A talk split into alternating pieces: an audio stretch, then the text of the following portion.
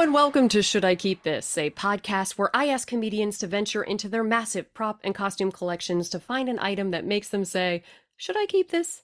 I'm your host, Samantha Russell, a 20 year sketch comedy veteran and a prop and costume hoarder extraordinaire. My guest today is one of my favoriteest people in the world, Bryce Remsburg. He was one of my team members in the sketch group Secret Pants. He was the host of Iron Sketch, a Philadelphia sketch comedy competition show in the mid 20 teens but more notably, he currently appears live on television every week, shouting numbers as a referee for All Elite Wrestling on TNT and TBS. Very funny. Welcome, Bryce. Thanks for being here.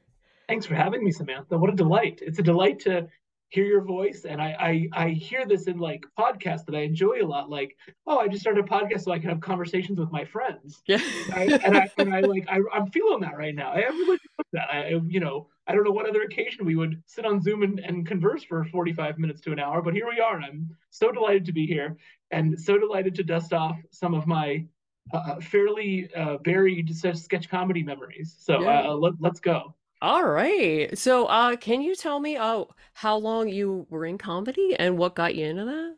Sure. Uh, I was in Secret Pants for uh, I mean, I never officially quit technically. Yeah, I, uh, I don't, I don't and we never know. officially disbanded, right? right? It's like it's like a headstone with an empty space on it, right?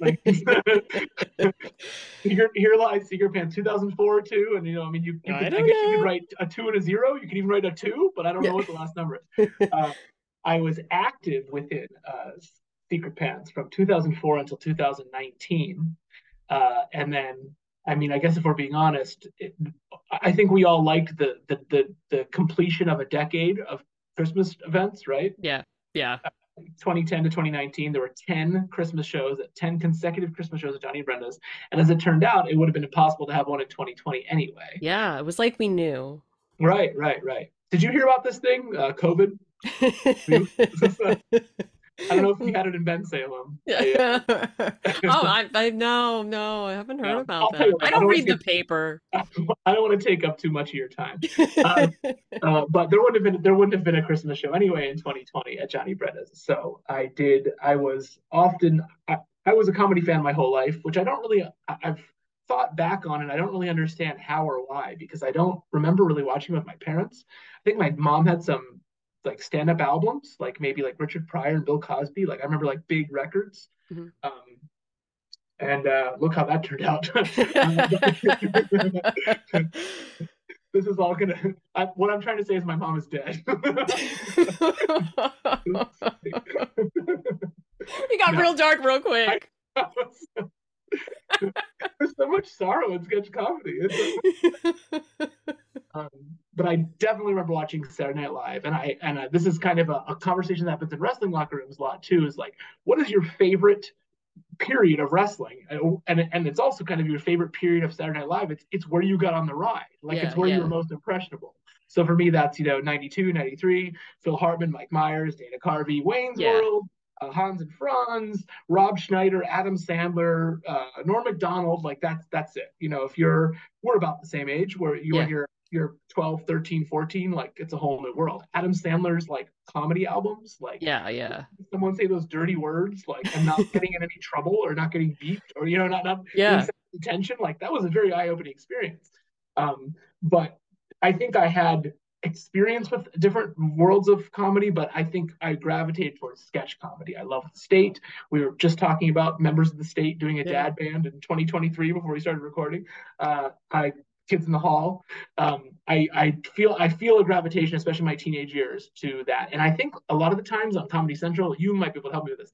It was on late at night, so it felt like naughty, I guess. Yeah, yeah, I think so. Like it was a little adult while we're teenagers. Like, oh, I'm watching this you you you you you sneak out after you go to bed or you have a TV in your room. I can't remember, you know, but like it's it's something you're it's not like, you know, what you're supposed to be doing. You're not watching the football game or watching yeah, like yeah. teenagers watch. Uh, so in uh, at Temple University in uh, 2004, uh, several members of which, including your husband, uh, took a, a, sketch comedy, an intro to sketch comedy class, which was kind of the like nucleus, like beginning growth of Secret Pants, which wasn't known at, at the time.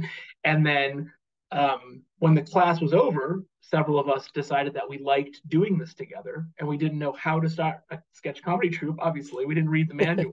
yeah, I don't even know if there was a manual. Was there? I guess we could write one now. I don't know. The def- the manual will definitely not include basically having an open casting session at someone's house. Oh, probably not. so it started. There was you know maybe like a group of um, 10 11 12 or so of us in the in the class that like doing it and then it's like well let's just let's try to do this thing what, what does starting a sketch comedy group look like and then we just started i, I remember having a, a, meeting at the in the at temple and then the one that i think everyone's like i have a funny friend i have a funny friend i have someone that will like this blah blah blah and that brought in uh you mm. uh, steve thorne who yeah. eh, i don't remember I think Steve was Larry. in. I thought Steve was in the class. Yeah, Larry, and then definitely got Brian and Larry came that way. Yeah. Uh, Paul was not actually in the class, but he was roommates with John Koblars, who was in the class. So he kind of like strolled right in. Um, and that first, that like the, those those first meetings, there were 15, 16, 17, 18 people there, right? Like, yeah. an unsustainable amount, especially if you're talking about splitting profits, which is nowhere on our radar at that time. But you know, you don't don't that's swing bands don't are not profitable. too many people, and then there's too many people to like satisfy in any. How do you how do you get everyone in a sketch? It's... We we don't need three trombonists. Yeah.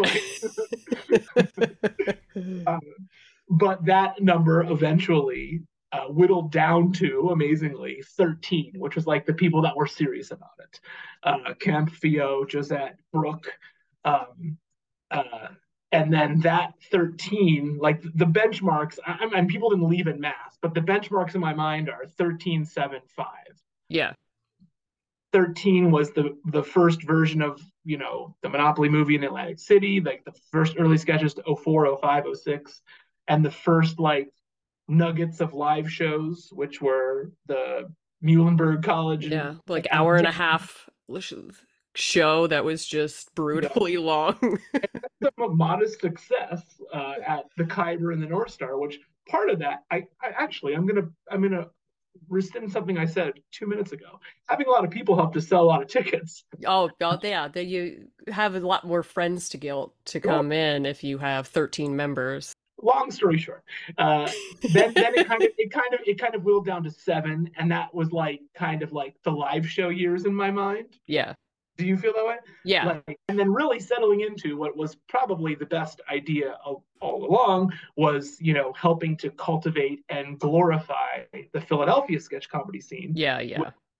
I, you know, uh, I I don't have a lot of sketch comedy bravado, but I do feel comfortable in saying that we helped create that. Yeah, I, I think it, it was. It, I mean, it, with other people as well, but it, yeah, uh, we certainly well, contributed to it, especially with the Christmas show. And then you yeah. had to keep getting new acts, and and so we'd give people an, uh, a stage for it. Yes, there was there was nowhere to to there wasn't again there wasn't a blueprint or manual like what does the sketch comedy community in Philadelphia look like and it, I'm sure it existed in you know small pockets and different corners and stuff we had never heard of or people we had never ever met because it's a big city. But as far as like actually doing something with it and doing something about it, it felt like we were helping to carry that torch for a while. Yeah. And I was, you know, far from the most active or talented or worthwhile person in Secret Pants. I was definitely five out of five at the end. I, when people quit, I, I, was like, oh, cool, my ranking went up. You know, five.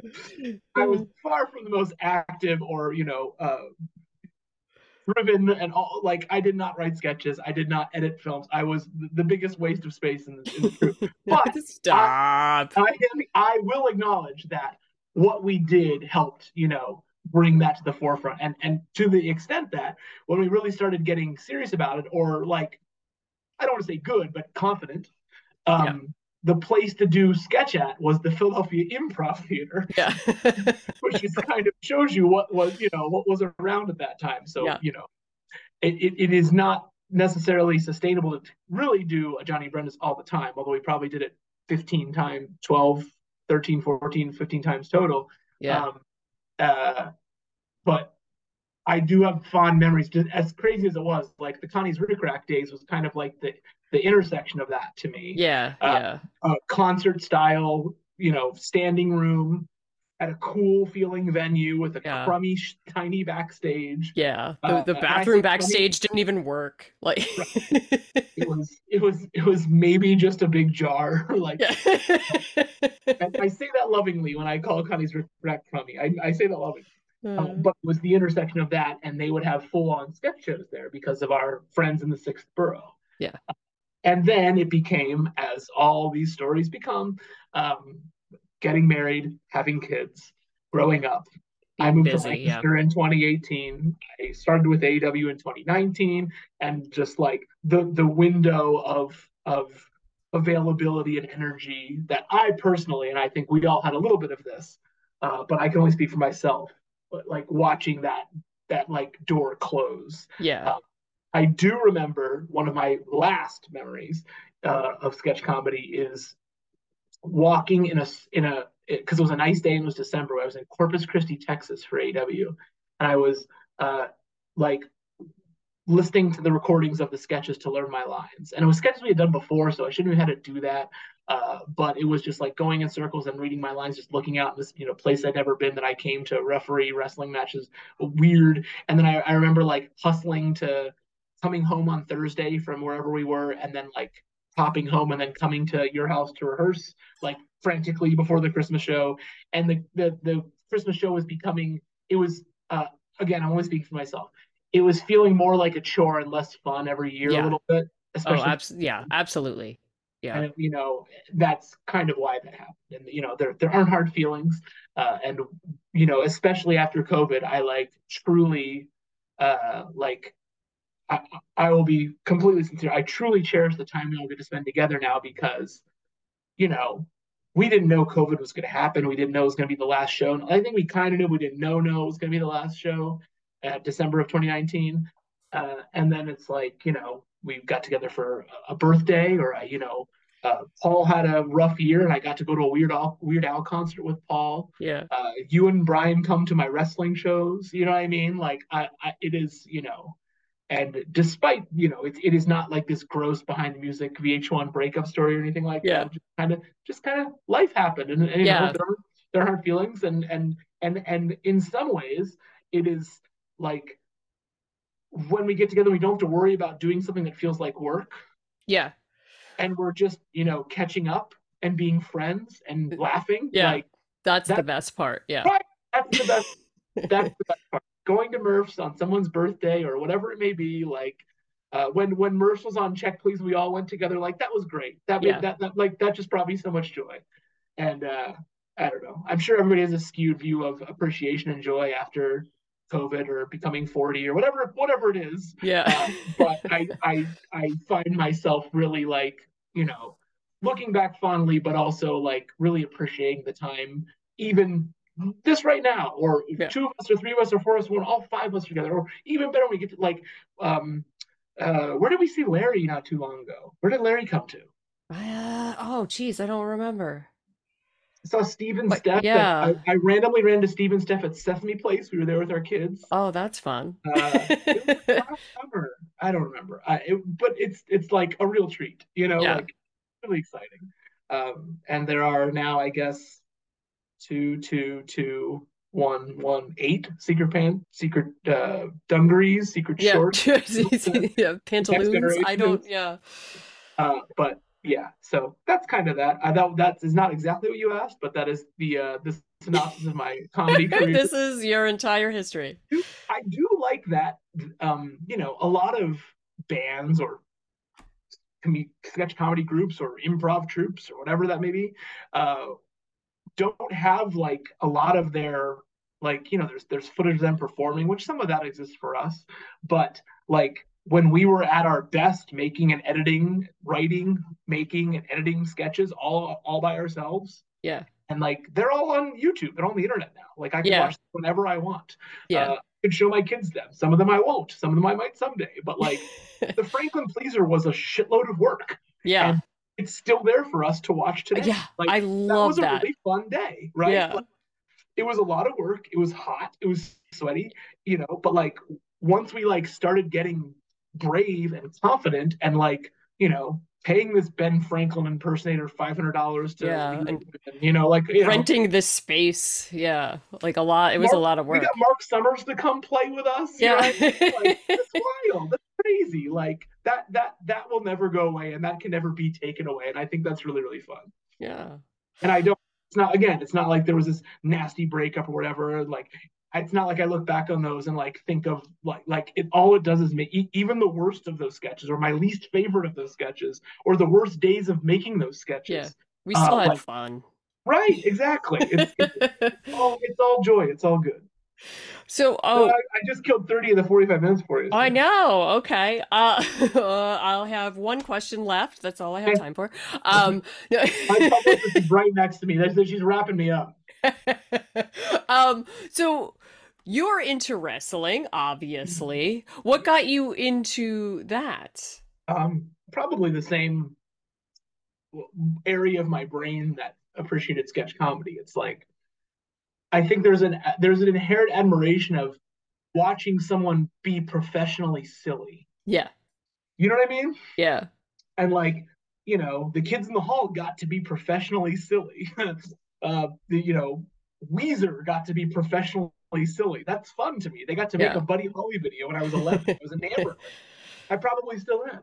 Uh, um, and you know, the Macho Man Randy Savage and the Ultimate Warrior got to put on face paint and tassels and you know yell and scream and run around and got paid for it. It was their job, and like that blow that blew and blows my mind. Like that was their job. My dad was a railroad conductor. You know what I mean? My mom worked for the census. Um, you know, you know, what did you what, what did your dad do? he was a teacher, and so was my mom. So that's uh, yeah, my wife, both my wife teachers. was a teacher, like right, Yeah. and, and like, but but like the Macho Man Randy Savage got to like put on neon, you Yeah. know, like spandex That's fun. and like play, fight, and yell. Like that was his job. That's Yeah. crazy. Uh, so I was drawn to that, of course, and um, early on learned that I was, you know, uh, five foot six and 100 and 104, 45, 150 pounds, uh, and uh, wrestling itself, the act of actual wrestling, was not for me because I am fragile, uh, physically and physically and emotionally. But what really captivated me, and I think this is, I, I equate this to, you know, seeing. Uh, if you've seen year two at Lincoln Financial Field, that's great. But until you've seen like, I'm going to get really in the weeds, and I think you might follow me on this one. Until you've seen uh, Ozma at the fire, like that breaks it open for you. So when I could drive, right, a friend that could drive, when I was 15 or 16, I discovered independent wrestling.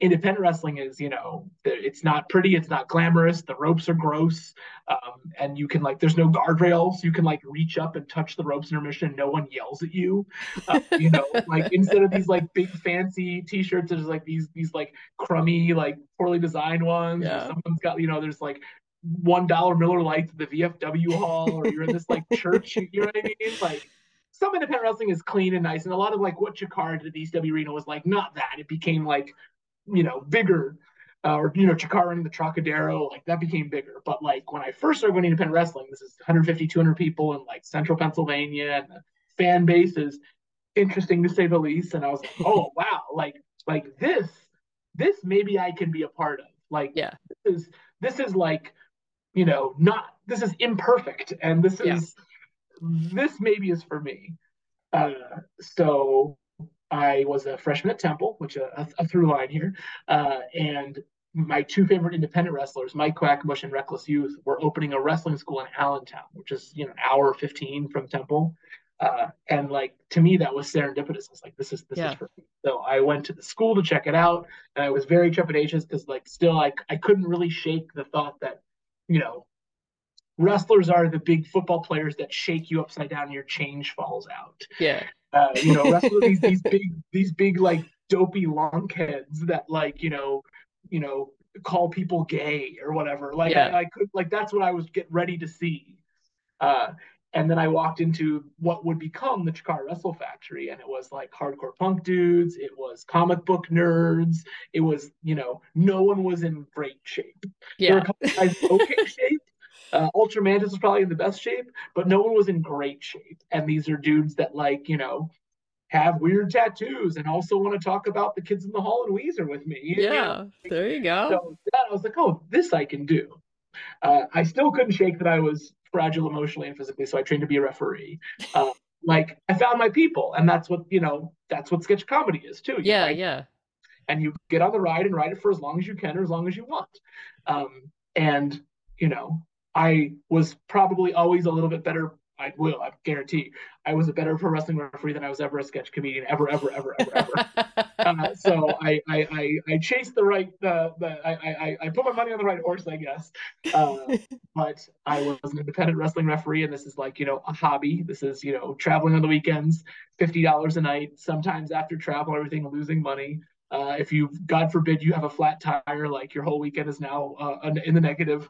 Uh, sharing hotel rooms with six or eight dudes, like doing from you know road trips from Philadelphia to Minneapolis, Philadelphia to Tampa, uh, Philadelphia to I don't know where else the long drives were, but just like and like that that was for me, especially in those formative years. Like those are my college friends. You guys are my college friends, and those are my college friends because I didn't go to frat parties and I was yeah. you know definitely maybe snowed in somewhere uh, refereeing for Terry Funk when I was supposed to be taking a final in Philadelphia. And blah, blah, blah, blah, blah. My dad used to see my cell phone records and would all, would you know threaten to stop paying for them because he could see that I was in Indiana on a Thursday. Oh, jeez.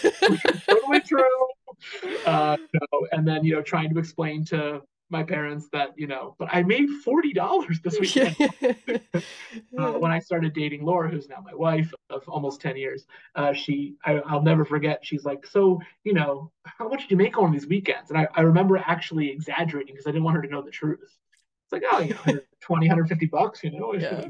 And then she'd be like, well, you know, you you drove 14 hours to Tampa, you refereed these two shows, you drove 14 hours home, you know, so for the weekend it was, you know, even the exaggeration, you lost money. Exactly, but but but the, the rate it was like you know it was seventy hours of my time for one hundred fifty dollars. like you made two dollars and five cents an hour, you know, or something like that. wow, stop being so practical. Um, so with life as it is, you know, I I did I definitely did some cool stuff. I got to meet some cool people. I got to go some cool places. I have great independent wrestling uh, memories to the extent that I now like when I get to do an independent show, it's like very fun. It feels like like putting on an old an old sweatshirt, even so to speak. Yeah. Uh, uh, but I had my first son was born in 2016. My second son was born in 2020. But I, you know, remember being married and moving to Lancaster, and my son was two, and my son, my oldest son Alex, was starting to recognize when I would go away, and I was really, you know, starting to imagine my life without sketch comedy and being an active pro wrestling referee. And like it was a little sad, but I it was probably for the best. And then AEW opened. Yeah. Uh, a billionaire uh, who owns the Jacksonville Jaguars and the Fulham FC uh, football club in England. Uh, his son was old enough, who's exactly my age. Uh, Tony's 40. Um, he uh, we quote Larry Sanders together sometimes. he is, you know, can remember wrestling minute detail. Like we are in just, I mean, we are on parallel paths until you realize his dad's a billionaire. But whatever. Other than yeah, that, we're on parallel paths. Cl- close enough. I, your dad was a train conductor, as you mentioned earlier. so when it came time for Tony to have his thing, he wanted to open a professional wrestling promotion. And um, two guys that used to wrestle for Chikara. They're actually the Chikara Tag Team Champions. Were two of the guys that were the executive vice presidents of this new project. They were called the Young Bucks, and the Young Bucks remembered um, how nice I was to them and how decent of a referee I must have been back when they would visit Chikara in 2008, 9, and 10, and 11, and 12. Pick them up at the airport and take them to Wawa and check them into their hotel. And um, they told me about AEW. And with anything, these sorts of things are too good to be true. And then I found out there was an AEW event, and then I got booked for the AEW event, and I, I, got a plane ticket to Las Vegas, and then I went to check into my hotel room at the MGM Grand. And I remember very vividly um, kind of leaning and whispering to the lady at the front desk. I was like, "Who am I sharing a room with?" She's like, "No one. It's just your room." And I was just like, "I have made it! what am I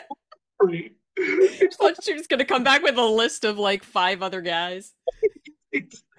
and as it turned out, uh, that weekend, uh, Orange Cassidy got added to the show last minute and didn't have a room, and I let him sleep on the couch in my room. So after all that, I didn't actually have my own room. but um, uh, that is the only time I've ever shared a room with anyone in AEW, and it was willingly, and it was one of my oldest friends. Yeah. But I will tell you this: there's no going back. I will never share a hotel with anybody. that is not my family for the rest of my days. This is where we draw the line. And, and, places I used to fly or used to drive, the drive from Philadelphia to Boston sucks. It should take five or six hours. It always takes eight or nine. It's the worst. Yeah. Now I fly to Boston. It takes 55 minutes. I'm like, I have made it. Yeah. Oh, that's exciting. started. I started as just kind of a, a day rate guy, a, a, freelancer, and then I ended up uh, on the same day signing two contracts. One as a referee, uh, which got me a, a, performer salary, and one as what was originally just a assistant travel coordinator, and then went on to become the manager of travel. Uh, and that was August 1st, 2019. So we're coming around on four years of full time uh, refereeing and AEW travel managing. And uh, the travel manager part takes up maybe 97 or 98% of my uh, wrestling energy, and the referee part takes about two or three, but it's the thing that I signed up to do and the thing that I actually truly love. Yeah. So it all kind of comes out in the wash. The the, the, the pay rate is probably a little off off center what it should be, uh, but I am, you know, it it is it is like any job, frustrating on some days. Uh, but it is, you know, like like my dad says, who puts this in perspective for me now that I am older and he is older and he's retired. He says, you know, you're living the dream, and he doesn't say that sarcastically, which is true. Yeah. And he says it, it beats digging ditches, which is also true. Those are the two, yeah. Like a pretty wise guy for a train yeah. retired train conductor. Yeah. Um, but these are both true things, and uh, it is, you know, it it it encompasses more of my energy and time than I might like, but I am, you know, happy to be on the ride. Like I have come up with ideas that have been on national TV, or I, you know, uh, get to. I don't know. I, I I feel like I'm part of the crew. Like I'm part of the first year, first wave guys. I feel like I have, you know, Sting calls me sometimes, which is weird. Uh, Jericho calls me. It's usually when there's a problem. Uh, but like this is like these things that seemed like the crazy kid in the candy store are now just things that like sort of happen to me every day, which is weird. Uh, I don't know. It's it's it's it's. I, I, I didn't really have perspective on it until my dad came one day. Uh, we had our first show at Arthur Ashe Stadium in New York. There were twenty thousand people were going to be there. My dad came, and um, Cody Rhodes told my dad how great I was for five minutes. Oh, crazy sentence, but like yeah. my dad was like almost you know to the point of tears, like seeing that I was like thriving and respected in this crazy world. And then he wrote an elevator with Tony Schiavone, and he said a he said a curse word in the elevator. And my dad always talks about the foul mouth announcer all the time. He thinks it's so funny. This guy's that's supposed to be like you know a prim and proper announcer, this man of like uh, you know integrity, like said the f word in elevator. my, dad, my dad thinks that is so funny. He talks about that all the time. Uh, but yes, that and like especially now, like I, you know, we're expanding at a at a rate, and you know, new people, new things, new shows, all this stuff, and it's becoming a lot. And now, like this coming Wednesday, I, you know, I don't know when this will air, uh, but this coming Wednesday, we're going to be in Washington D.C. and like my wife and kids are going to come, and all my kids can talk about are like getting in the ring. Yeah. our, our ring announcer has offered to like announce them down the ramp. And oh wow! Oh, that's going like, to be fun, right? Yeah. And like, I didn't even watch wrestling when I was seven. I think I didn't start till I was eight or nine. But like that, like that blows your mind, right? Yeah, like, that's huge. That's, that's going to be so exciting. right? And he might get cold feet at the last minute, and that's okay. Uh, but like, uh, you know, and and you know how for all of my frustrations, like my life is so much better because of this. Yeah. You know, I have, you know, I get to travel and go places and meet people and do things and like I don't know, like it it's uh, it, it it's easy to get frustrated, but it, it, perspective goes a long way. Uh, that was not your question. I'll, other, I'll, I'll Longest episode ever. Um, I'll, I'll, stop. I'll stop. no, but I have to keep asking you questions. That's my You're job. making, you're making me. I, I, I'm feeling very. I'm feeling a certain kind of way. So. Do you feel that your experience in sketch comedy has helped you, like when you when you do ref? I feel like you get all of the comedy matches. One hundred percent, especially because one of the reasons I was so drawn to Chikara and helped, you know, evolve with that is that it was often very silly and ridiculous. Yeah. Uh, and yes, I, you know, a lot of my wrestling uh, coworkers think that I did improv because that's more re- which is you know a long story but but that's more like reactionary you, yeah. You know, and i i depending on who it is i just politely agree or politely correct them. Yeah. Uh, but i never say the word skits like the pastor did at my wedding. Skits. Uh, your little skits. Your little skits. Uh, rj city does appreciate you talking about little skits. We talk about little skits.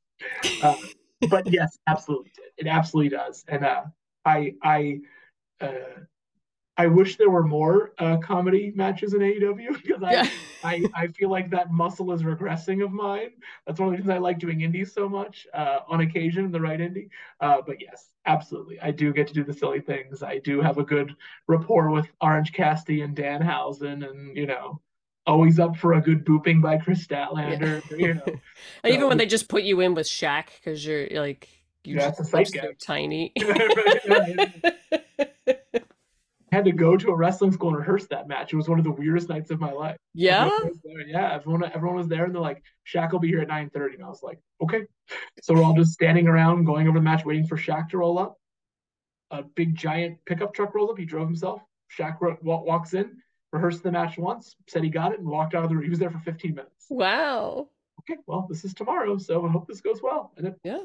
went pretty well. Although my nephew still asks if he's still in the ambulance. Never saw him get out. Blows his mind that this giant man somehow disappeared, but he sees him on commercials sometimes. How did he get on the ambulance? But yeah, so that's that's uh, yeah. That was a quicker answer. Yeah. Uh, uh, do you like? I feel like AEW is a little like sillier than WWE. Like I wasn't a big wrestling fan and I will admit that I just kind of started watching wrestling because mm-hmm. you were on TV and I'm like, well, I'm going to watch Bryce. And then I'm like, oops, I like this. And we it's one. We yeah. got one. it's more because it's like silly. It like knows that it's silly and this is ridiculous. AEW is wrestling for nerds. And, and like I think in some ways um and this has changed and it's matter of opinion. WWE kind of like tries to dissuade the nerd culture of itself. Yeah. that's gotten a little better over the years, I guess. Um, but like AEW has embraced the nerd culture of wrestling, right? It is about, you know, star ratings of matches and, you know, yeah. because our owner and CEO and boss is a self-admitted wrestling nerd. He's maybe yeah. the biggest wrestling nerd I've ever met and he happens to be a billionaire, happens to own a pro wrestling company, and happens to have changed my life. Um, so I, I, I think that AEW does not shy away for it being nerdy, and that makes it a little more silly. And I think there is, you know, some of the AEW storylines are very deep and intrinsic and go on for years and years. And Chikara did a lot of that, so I have a lot of like respect and admiration for that, and like dropping little um, nuggets here or there that people don't pick up on the time and go back and find stuff like that. I think AEW is a lot of that, and, and and WWE has you know arguably very much improved in that regard, but I think AEW was doing it um, harder and more prevalently a couple years ago when it started, and, and I think you have to be like if the Pepsi label looked like the Coke label, that would be confusing. Yeah, yeah. So AEW had to be the things that WWE wasn't. Yeah. It was you know more women's matches, longer women's matches, more minorities, uh, yeah. doing weirder things, taking more chances at things. You know what I mean? Like yeah. the first year was just throwing stuff against the wall. It's like the first year of Saturday Night Live. Like you don't really yeah. know what's going to be. And then the second COVID changed everything, obviously. Uh, but the second and third year were a little more like finding the groove. And and I definitely feel like I remember being you know terrified. I remember being like in the ring on live TV in the first year, being like, I don't belong here. I don't belong here. I shouldn't be here. There's Dustin Rhodes. There's Chris Jericho. Oh my god. Oh my yeah. god. But then part of it was doing, you know, shows with no crowds for a year in Jacksonville, but like I remember, I definitely felt like I was getting my sea legs underneath me, getting confidence, and then when we got back into arenas, I felt like I belonged. I felt like I, you know, could keep taking on like more. I don't know. It sounds it sounds very like granular, but taking on more challenges. Like yeah. you're going to do this match that has three commercial breaks, and you're going to do this big long 38 minute match with Punk and MJF in Chicago. And then you're gonna do a 60 minute Ironman match on pay per view. Like it just like it keeps getting a little like I feel like I keep unlocking a new level or something. You know, I don't know how this ends, but I feel like I've done it. oh, so since this is a podcast about props, uh, we should probably get to converse a conversation about that. Um, so what is your current prop and costume situation? How much do you have, and how do you store it? It is it is minor. I have moved uh, since Secret Pants started. I have moved at least four times, maybe more. Uh, once into a house with my wife, and then in a very small row home in South Philadelphia, and then we had a child. Uh, and I just never kind of ended up with things. Yeah. And then I remember in the, like the later years, like this, like 2014, 15, 16, it kind of like you know, you and Brian had the house that where all the props lived. Yeah.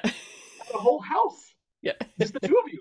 There were no children. Yeah. There were cats and all this space. And I was like, oh, so like to me, that was like the green light to just let you acquire all the props. And yeah, yeah. Oh, That's why I started this podcast because I have too many props. And if I ever needed them, I knew where to find them. Yeah. But the odds of needing them are pretty low. But uh, I always felt like they were in a safe place. Like I never felt like I was throwing them in a dumpster. I was just putting them in my friend's closet, essentially. Yeah. So that was okay with me. So that I had no desire to acquire or stash things because, like in my in my head, like they were in a good spot. Yeah. Um. Uh, so I have very very few things. I have a couple T-shirts. I have a couple smaller things. I have some like tickets and I don't know, but nothing that takes up a lot of space. Um, but I do have this sweatshirt, Samantha. Oh, this is what you brought today. The sweatshirt. Yeah. Are you, are you ready to see it? Yeah. Hold on. There it is. Oh, okay. I know which sweatshirt this is. Would you like to describe this sweatshirt?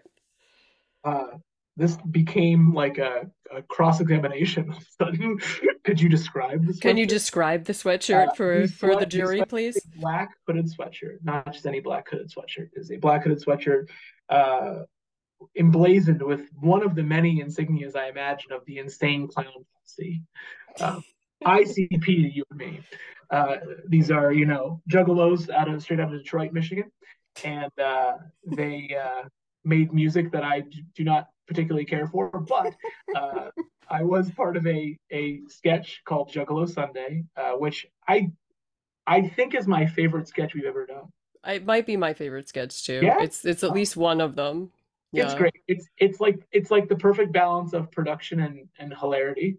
Yeah. I may pat ourselves in the back, I I think it's it's like it's well made. It looks great. It sounds great. It, you know, it's it's not too long. Like I yeah. think sometimes we would get a little overindulgent. Yeah. Um, it's and I, stupid. Yeah, yeah. this started, and speaking of Connie's Ric Rac, I remember doing this live because I'm pretty sure you did my make. I remember sitting by the piss jug in the back of a and holding up a picture of Juggalo makeup and you painting my face. Uh, that might every, not have been me. I don't. I feel like I missed the live one. I feel like oh, that could be. Paul it, played my role in the live it version. It would have been you, if not you. It would have been me, probably. One hundred percent. One hundred percent. Uh, but also in you know if you see a photo of me every time i ever wore this sweatshirt i also have my face painted like one of the juggalos the insane clown posse which takes longer than you think and oh, gives yeah. you new appreciation for them doing that every night speaking of it's, it's the precision like you have to get it to look right yeah. and it's all even I, it's like I symmetrical I, I, sweat a lot yeah, yeah. I, you know so uh then we did a sketch called juggalo sunday that was you know a uh we did it live at Connie's Ric Rac and it got a good enough reaction to make us think, and this didn't happen very often, I feel like. We didn't do a live sketch and we're like, oh, what would this what, what could this look like if it was a video? You, you know what I mean? Like reimagining a live sketch into a video. Probably once or twice, but this is far and away the most memorable and the, the best of them, in my opinion. And uh, we shot it at your house, probably mm-hmm. upstairs or in the, in one of the same, you know, in the house you're in right now. Yeah, in the dining kind room of, and kind kitchen. of became uh, Secret Pants HQ for the last few years because, yeah. like we said, You don't have children. everybody, everybody that lives in your house is in secret pants. Yeah, so no one's getting annoyed, no one's being put out. Right. And you always have good snacks and plenty of parking. very practical and very convenient. Yeah. Um, So uh, explain the plot of this sketch, since So Juggalo Sunday is a, a generational tale of a um, a son was played by me uh, that was you know feeling uh, misunderstood by his his parents, his family, and you spoiler alert, you know you come to learn that the parents are uh, Kiss fans. And the the struggles that this son feels like he's having by being miscast and misunderstood because of this thing that he identifies with, uh, the apple has fallen exactly far from the tree because they totally understand them. And, and like I imagine any bullheaded teenager parental relationship, um, the the the opposites are the, the the sames are repelling. It's not it's not the it's because they're so alike is why they get along. They don't Yeah. Um, and you play the mother. Brian Kelly plays the father. and we're in uh, full and kiss makeup. Kiss makeup, and the, and there's there's two, there's reveals. Both the time you find out the parents were in kiss makeup, there's like you know a dramatic turnaround from you, and Brian whips the newspaper down Yeah. to the space paint, which is the first one, and he's in a suit, and you're in this like you know housewife dress, which is funny, right? Like, that's funny. yeah. in the kiss makeup. That's Yeah. funny. And uh, it, you you you come to learn that the the the the parents understand exactly what the child is going through, but the child refuses to accept this. And then there's a a a third generational reveal at the end that um, just is you know there for you if you want it. they also keep calling like when they're calling their own talking about their own face they call it face paint and then when they're talking about the other person's they call it makeup just Right. sort of belittle like, the other one but it's the same thing Yeah, there's like a smearing where it all becomes like mushy Yeah. and and they all, you know, that's where they realize they have a bond and the same thing common. Yes. So now you don't have to watch the sketch. We just told you the yeah we just told you In- the entire in, sketch longer, in longer than it would take you to watch. you could have just played the sketch uh okay have a clip? so me, do we have a clip? No. Okay, we a clip. I'm sorry, no clip. do you remember where you got this The sweatshirt. Yeah. Uh, this is a. Um, I believe this to be a Paul Trigiani Circle thrift find. oh okay Uh, I don't we, remember. we needed it for the acquiring it. sketch and then he found it at a thrift store Mm, that's fascinating maybe Rob Banowitz was involved. Is that possible? that's possible Let's call him right now. Let's call Rob. No, do we do we have a do we have a call no we, we don't have a call I, line I listened to the Meg episode. Has Rob been on here yet? Mm, uh, no rob has not been on here yet Not probably have much. He's been. He is a. He's moved across the country. I don't know. Uh, I maybe So he did she. acquired an ICP sweatshirt. He would probably remember too. Uh, either Rob or Paul, someone came up with an ICP sweatshirt that was a little too big for me. That but kind of worked. That was a little too big because yeah it feels like the character would have yeah, juggalos aren't form fitting. They don't fit in the yeah uh, do you remember when this was how long have we had this I believe this is about 2011, if I had to guess. Okay. 2011 or 12. Do you know the answer?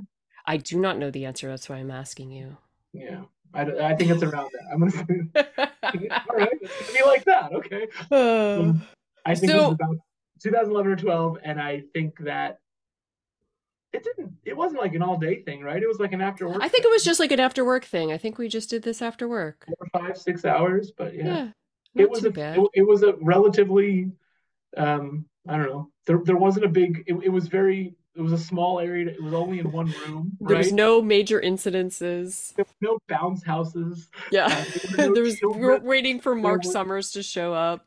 There were no animals. Yeah, So you didn't have to put a dog in a in a little mini car and try to move the car. Anyway, not, not being able to get all the face paint off and taking like you know whenever I got back to my house at 1 a.m. trying to take a you know it didn't come off as easy as I thought it would. oh Uh, yeah, Just I was uh you know Tobias Funke Blue Man Halloween one, and that was way worse. That was oh yeah. worse. I remember being fairly inebriated, taking a fairly intense long shower at two in the morning and getting fairly frustrated. This was, this was and this was after that. I should have learned my lesson. This was after. Uh, so where do you currently store this sweatshirt? Is this just in your regular closet or is this in like something else? a regular box in my regular closet where I have a limited amount of like my old Chikara referee shirts, Okay. uh, sweatshirt, um, you know, my social security card, my passport. No, I'm just kidding. But this isn't like the the memory shirt box because I feel like I have a memory shirt area like where I'm like I'm not gonna wear these, but I won't want to get rid of them. Where it is. It's in the memory shirt box. Yes, the fond memory shirt box. Okay, instead of the bad bad memory memory shirt shirt. Do you have a bad memory shirt box? No. I was wondering if you did. No. Okay. I wore this at my divorce proceedings. Um, maybe a happy one actually. so why have you held on to this for so long, you think? I think it's because I have so few uh, sketch comedy things, and it was like I was the only one to actually wear it, even though I didn't get it, and it was for a group sketch. It, like, and, and I think even at that time, that was my favorite thing we've ever done. I don't think that ever that ever really changed. Like that is from the moment that was done, I, I just like remember watching it and being exceptionally proud of it.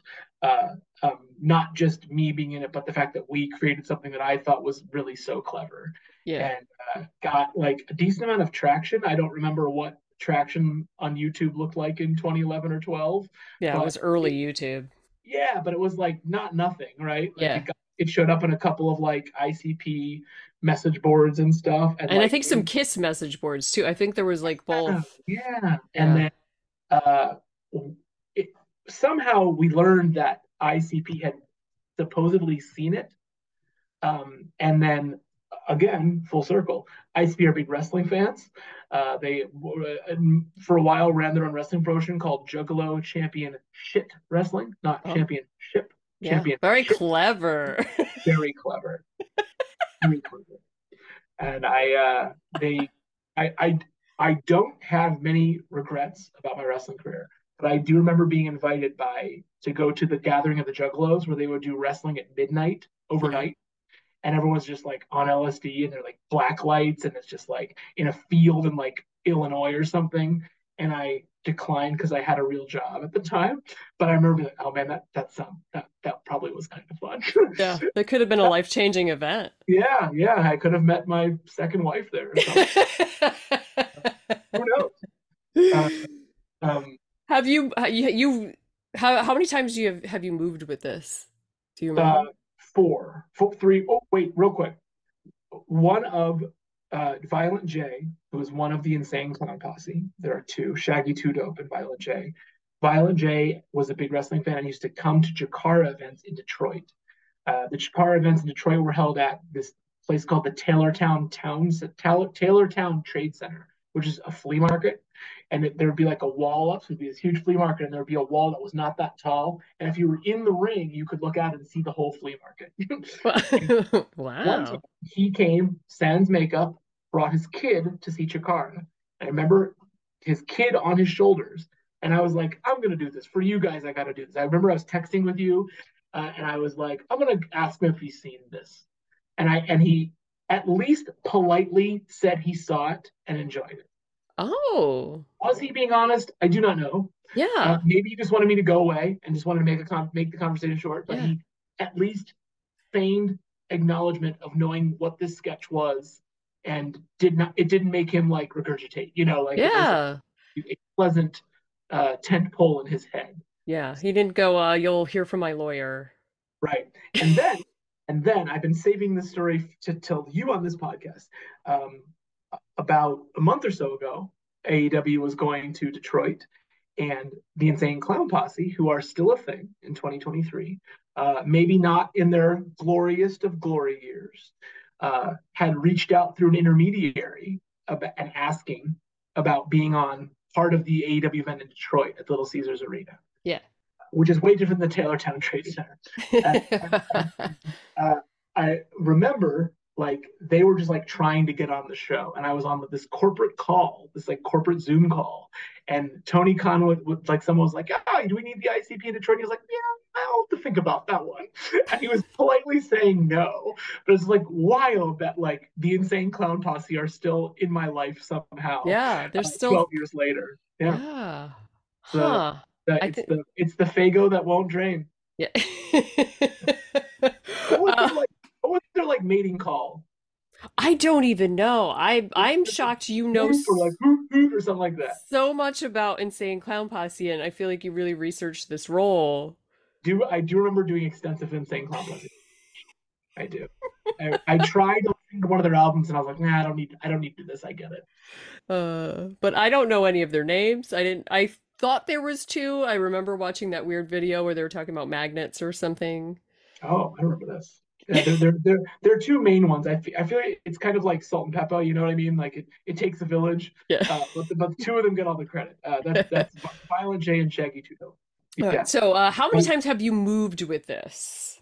I am going to say, actually, not that many, to 2011, uh, once, actually. Once. Okay. So Yeah, I it's take back what I said earlier. I I I I moved in 2010. I moved to South Street, excuse me, I moved from South Street to Titan Street, and in 2018 I moved from Titan Street to Lancaster, which is almost Yeah. five years ago. So I've only moved once with it, but I I I despise moving. I will probably I will never ever want to move again. Oh yeah.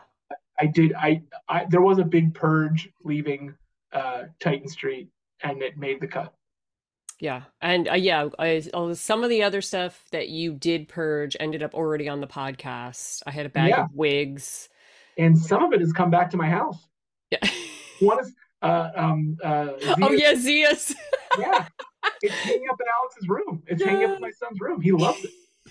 It's like a little like so troll or gnome thing to him. Yeah. really what it is, but he loves putting it on. ah, that's Yeah, so wonderful. That, that was one time purged has come has re-entered. Yeah, yeah. Um, okay. So uh, back to the sweatshirt. What what is it about the sweatshirt though that makes you question whether or not you should keep it? Oh man. I I well now I think it's changed because I, I don't think I realized it, but the whole reason I was holding onto the sweatshirt was to do this podcast. Now that I have, there is no use for the sweatshirt. Oh, okay. This like, was almost I almost feel like I don't have it anymore. It's Oh. crazy. yeah. Uh, but- Um, I think I I uh I don't know. It it, it serves no purpose. It will Yeah. never come into India again. If I Yeah. get I will wear another sweatshirt. Yeah, And you're not going to wear this, right? You're not going to just put this in your regular Well, There's a rotation. stigma of wearing an ICP hoodie, which I may have thought was gleefully ironic 15 years ago, but that I have no time for it now. I do not want to talk about Insane Clown Posse at the playground with another dad. I do not. And I feel like a sweatshirt does take up a lot of room in a memory drawer or a memory box because you Yep. like t-shirts, they fold nice and flat. Oh The yeah. sweatshirt, you got that hood, it's it's Oh, very yeah. bulky. That's the space of five t-shirts. But I also think that the memory box is never going to get any fuller than it is. Like I don't, you know, a lot of my memories now are photos or experiences or places I've gone or things I've done with my kids. Yeah, Like I don't know what what more. I don't think I'll never be like I have to make space in the memory box Yeah. for X. I know, to but you never know. You might have something you you're gonna you know graduate to the memory box. Uh, And you don't know anybody who is a really big ICP fan that would appreciate this as a gift. no, I don't. I don't. And I, I'd like to think if I did, they already have an ICP sweatshirt. Yeah. and you don't want to contribute to that. Right, right. This one, this one fits me just right. It's one size too big. It's just right. Uh, thinking about wearing an ICP, I, I like. I recently, I, I don't know if you'll appreciate this as an as an early 40s person. I like now that people are out doing things again, like trying to make friends with Alex and Sam's friends' parents. Uh, and I like, you know, started being friendly with them. Like we all we all went to the baseball field and all like played pra- practice together, like the kids and the dads. Oh, okay. One of the dads uh, pulled me aside and was like, "I'm starting like a a league, you know, I'm starting like a softball league." And I was like, "Oh shit!" like, oh no, I'm in now. I don't I want this. too close to the sun. now I have to go play base. And and one of another one of one of Alex's friends' dads recently broke his collarbone playing soccer with his friends oh my god. our age, and that's like fresh in my mind. I was like, ah, I don't know if I, you know, if I separate my shoulder, I can't referee. Yeah, should that's my probably just- job. It's very Right, physical. I should probably just keep it to practice. But thanks for the invitation. Thanks the. It does sound kind of fun, but I would be no good at it. Do you think you could um, incorporate this into some sort of like Bryce, the referee, is an insane clown posse fan for like a storyline? Well, I feel like that's a challenge. when are we going? When are we going back to Detroit? I feel like now it's towards the bottom of the list, right? Yeah, Because you yeah. you just were there. I don't. I I don't see a direct line, but I accept your challenge. Um, uh, it, would you have noticed if if this sweatshirt had just disappeared before the the podcast? If I don't think so. Unfortunately, not. No, no. I had to. I had to look for it to find it to do that. Okay. To to a variety of mixed results, but uh, I uh, I no, I would not. I would not have known. How how attached you? if, if someone if someone broke into our house and took just this, that's a really specific crime, and I No. I I salute you. I ask everybody, but I just because it is an interesting question. If somebody just stole one weird thing you've been holding on to, some creep comes in. fan of your show. A, a big fan of the podcast. Is going around to all the people you know and guessing what the thing might be. Yeah, and just stealing the prop right before Prop, the prop right before in, the recording. the night. Yeah, Uh, uh, maybe some kind of a um uh, uh what's someone who can see the future? Uh, tele uh, uh, uh, Like uh yeah, uh I like someone think. on the board on the boardwalk you give ten dollars to. You Yeah. know, They'll tell you what's going on. They'll yeah, read your yeah, fortune. yeah. It will be it will be a juggalo hoodie. Do you do you feel like after taking this out from so many years, feel like you have an attachment to it um, current I didn't until we had this conversation. I, I Okay. I think I do. I I what I think realizing how little I save from this 15 year chapter of my life hmm uh, that aren't you know conversations or photos or friendships, which I do cherish. We talked about that at great length earlier. I, That was the first hour and a half of this podcast. please go back and see the you know to put an ad break in there or something. that Zoom. Uh, uh, those are the things that I cherish, but I don't have many of these physical things. And while I don't value them as much, I do now I'm seeing what you know. It it I, I don't see myself walking to a trash can and putting this in at any time. So I think I I think I keep this. Okay. Should Hey, I? you're not supposed to make the decision. I'm supposed to make the decision. Oh, okay. I thought if I said the titular line, it would be over. Oh no, Larry's not watching this or editing it. So uh we're gonna keep going. That's why they call it Schindler's List.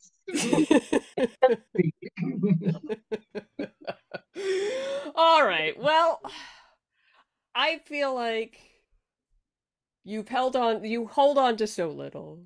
You do seem like this is, I'm just repeating what you were saying, but, Yep. and it is kind of tucked away, right? So No, it's, it's not it's not hurting anyone. yeah, and it's not, it's just kind of in that, that t-shirt memory bin. Yep. Yeah, I think you should keep it. I feel like you are attached to it and it's not taking up too much room. And then, you know, if it gets really cold, you have an Yeah.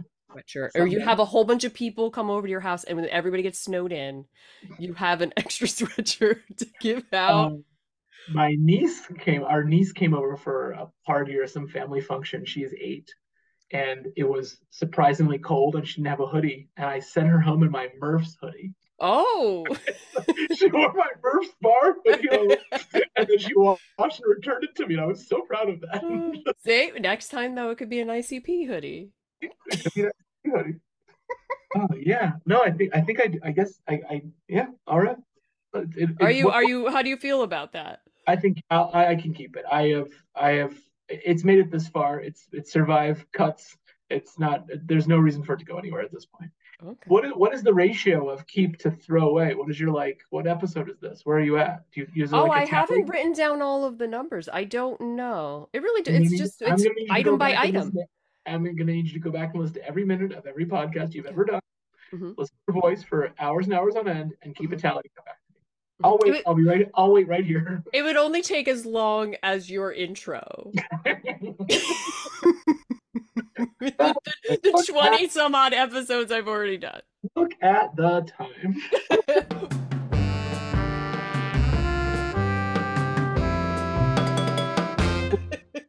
we got to get to the second part of the show, Okay.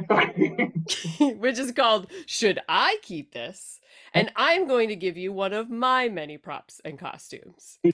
Um, I'm really excited about this.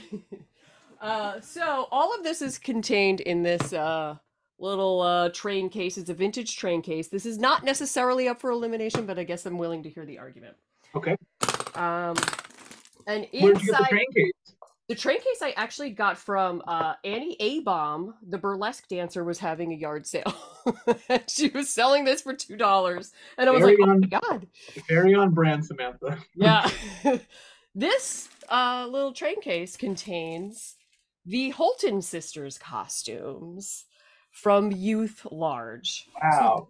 These One of are my favorite sketch groups. I know. That's why I brought this to you. These are three dance costumes. They're uh, three different colors. One is green, one is purple, and one is like a teal, a bright teal.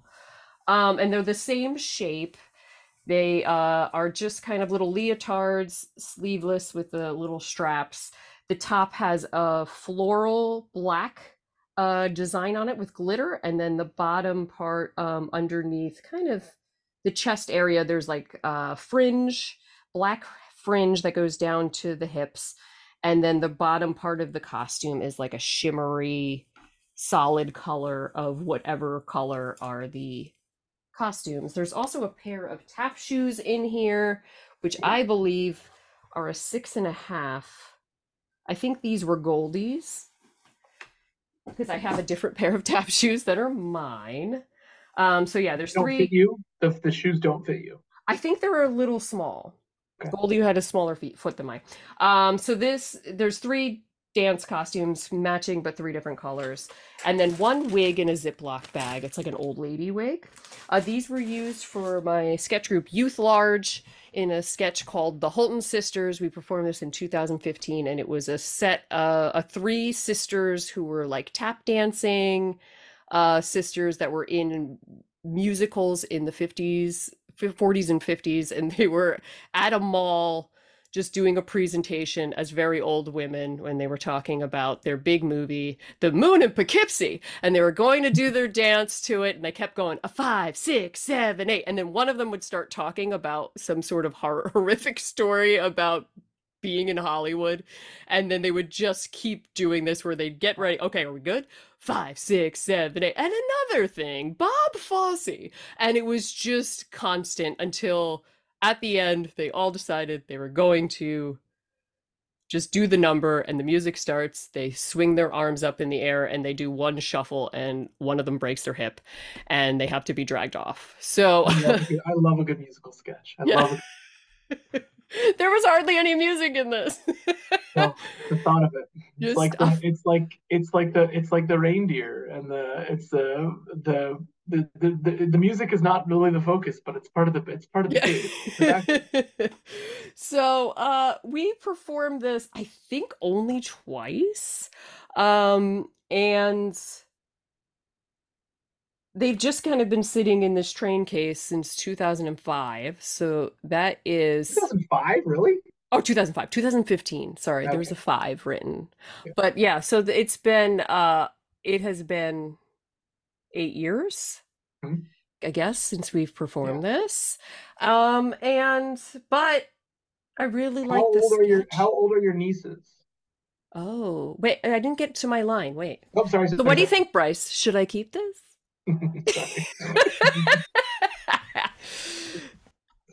Uh, I'm gonna say yes because Yeah. I have a skewed perspective, but you That's are why I brought it to you because I'm very attached to these stupid costumes. And that should keep things, right? Yeah, I Keep things. I, you know, I moved and I have this and I and like you kept things, and there's no Yeah. reason for you not to keep it. There's Be- plenty of There's too many things, Bryce. I'm surrounded by things. hurting. Wait, I you got to repeat that. I missed it. What is it?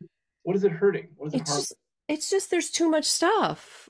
And if I'm not using it, like if I drop right. these off at a thrift store, would somebody pick them up and like they'd have a new life, or they're just going to sit here until I die? And then you're asking about my nieces, and they have to clean out my house when I'm dead. Bryce, do you want this for my nieces? Today, I told our financial planner on Zoom I would be there's a spot on your profile, your financial planner has this profile. It says DOD, which is date of death, which is morbid. Uh, but we were talking about like, you know, you, you there's a lot going on. Like, when do you relax? And I was like, well, the, the day I relax will be the day you put the, you know, and Laura was like, whoa, whoa, like it got dark with our financial planner. what? I was making a joke. Yeah, I went, to the, I went to the dentist last week and like, you know, what I was like thinking about six months from now. I was like, wow, six months from now. I could be dead. Who cares about my teeth then? this got really meta. You know, should I even why should I even brush my teeth, Samantha? they're all gonna they're just gonna rot after I'm dead. Oh man. I not not too many people in this world I would tell that story to. so anyway, uh, back to the costume. I say keep it. I say keep it. It's not hurting anything. I think there's going to be a day that is going to come where this will come up in your life somehow, some way, with your nieces or your neighbors or something, and you'll be like, "This was perfect," and then you'll be mad you got rid of it. Well, you see, can only get rid of it once. You can never get it back. I guess, but these I got on eBay. Um, and I feel like they're kind of they kind of are replaceable. I don't think. Here's the other thing: when I was a rich, so why would you replace it? If but why would I? I but I might not need it, Bryce. Here's what. Here's the other thing. You don't here's need. The other covers. Will you settle down? You're getting aggressive. Here's the other part of this. When I was envisioning this sketch, I wanted some very old timey costumes. I wanted like vintage costumes that they look like maybe this is what they wore in the moon in Poughkeepsie, or, you know, just something that these women wore in their heyday and not something that was new. And these look very new. So that these weren't even my ideal like I costuming in my head. So like if let's say youth large for some reason we're able to get back together, we can get Goldie back here and we can twisty his arm. Um I don't even know if this is like my ideal outfit. You're so like it, it seems it feels more replaceable than if I did find that outfit, that like vintage look and because you're saying they're not they're they're not replaceable. I feel I you're being so callous about your just keep everything because you think I have unlimited space and you gave me all of your trash so you didn't have to hold on to it. And this is why i have to have a podcast.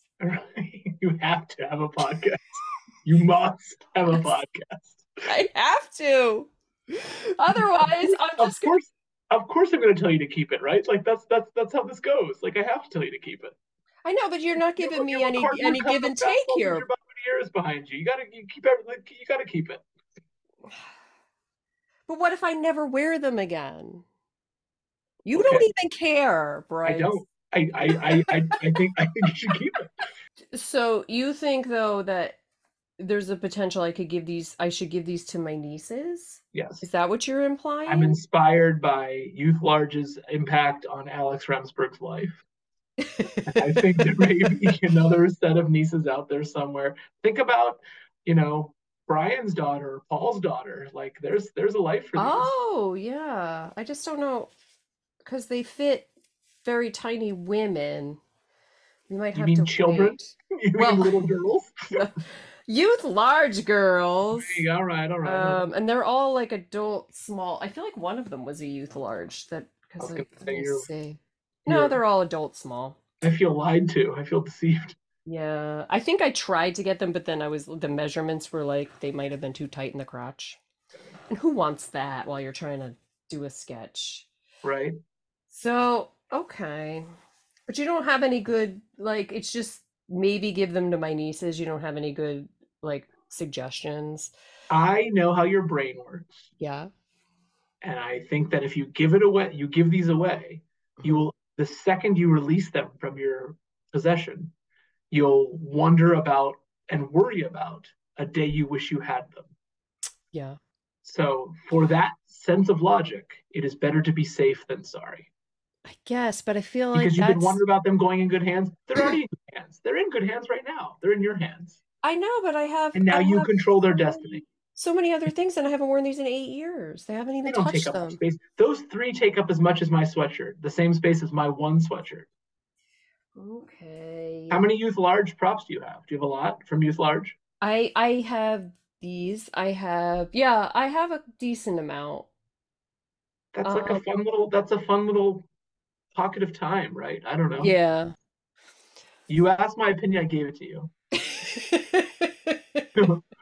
We're done here. But you you think that I need these. I just I guess you're right. I, mean, think that you want them more than you need them. How about that? okay, all right.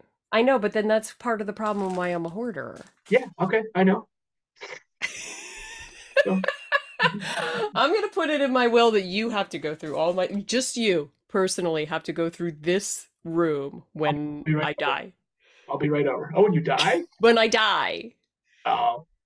Uh, who's gonna you'll outlive me, right? No. No. No, I'm, I'm gonna die before your dentist appointment. Oh no, okay. I stopped brushing my teeth weeks ago. come and come and take me now, Satan.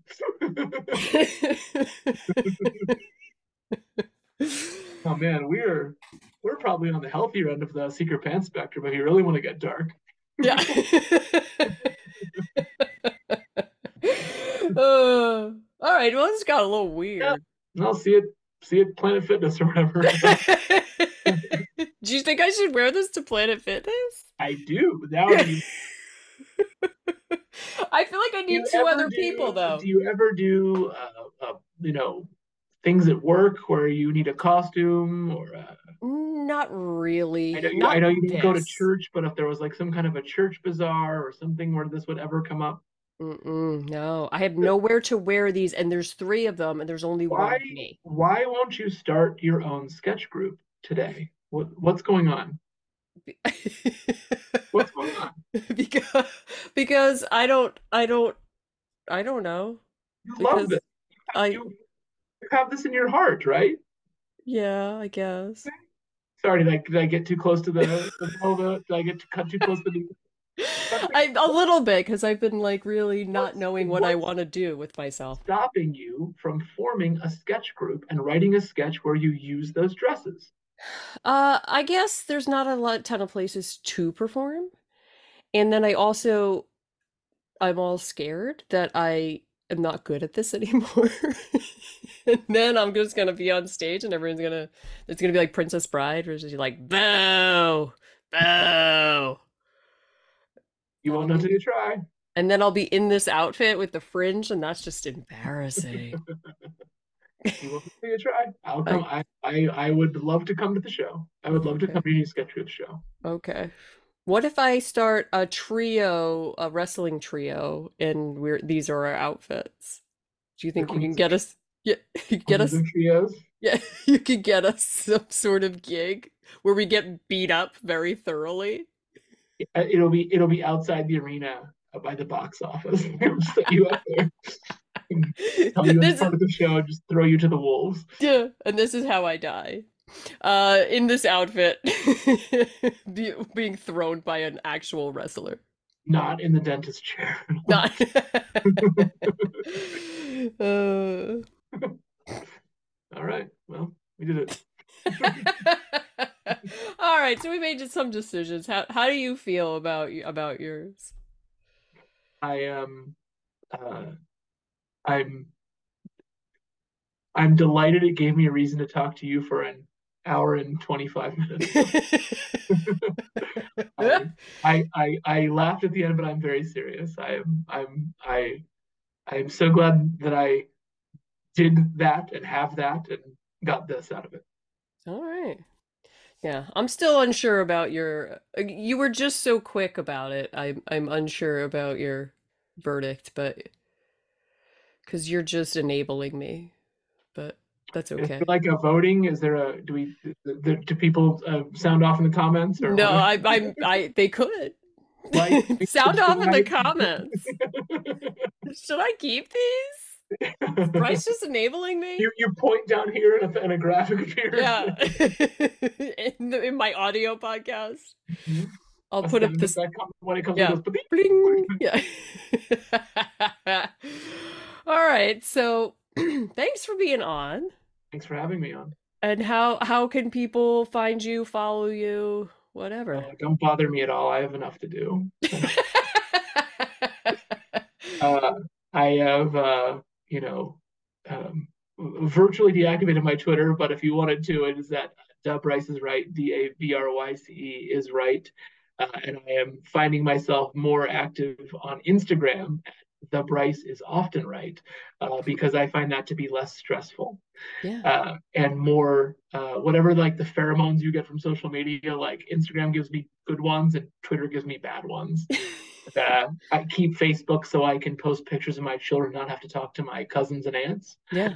which I think a lot of people do. So Yeah. I do hold on to Facebook for that, but that's more of a personal thing that I don't really accept any new friends or, you know, sometimes when I post Instagram, it automatically goes to Facebook and I forget and oh, cool, look, that's, that's, that's there. Um, but I am actively trying to be less busy and more present. So social media is not good for that. But yeah. uh, if you wanted to follow me on Instagram, it's at the Bryce is often right. And they can check you out on AEW. You could watch me um, yell numbers and sometimes miss bad guys cheating uh, Wednesday nights at 8 o'clock on TBS on AEW Dynamite and uh, Friday nights at 10 p.m. on TNT on AEW Rampage. And now, sometimes even starting Saturdays at 8 p.m. on TNT on AEW Collision. Wow. And even on YouTube and your phones and where, wherever you find good wrestling. Do you ever go back and watch the tapes and then realize that you had your back turned when something happened? Like, I'm like, No, oh, but but my I, I my wife says I'm very bad at my job. No, no one has ever got paid as much to be a, as bad at their job consistently as I am. Uh, that's Which is- nice. which is true. Which is true. One day I'll have my comeuppance. One day I'm gonna I'm gonna catch that no good scoundrel MJF in the act, and it'll be a, it'll be a day of reckoning. I can't wait.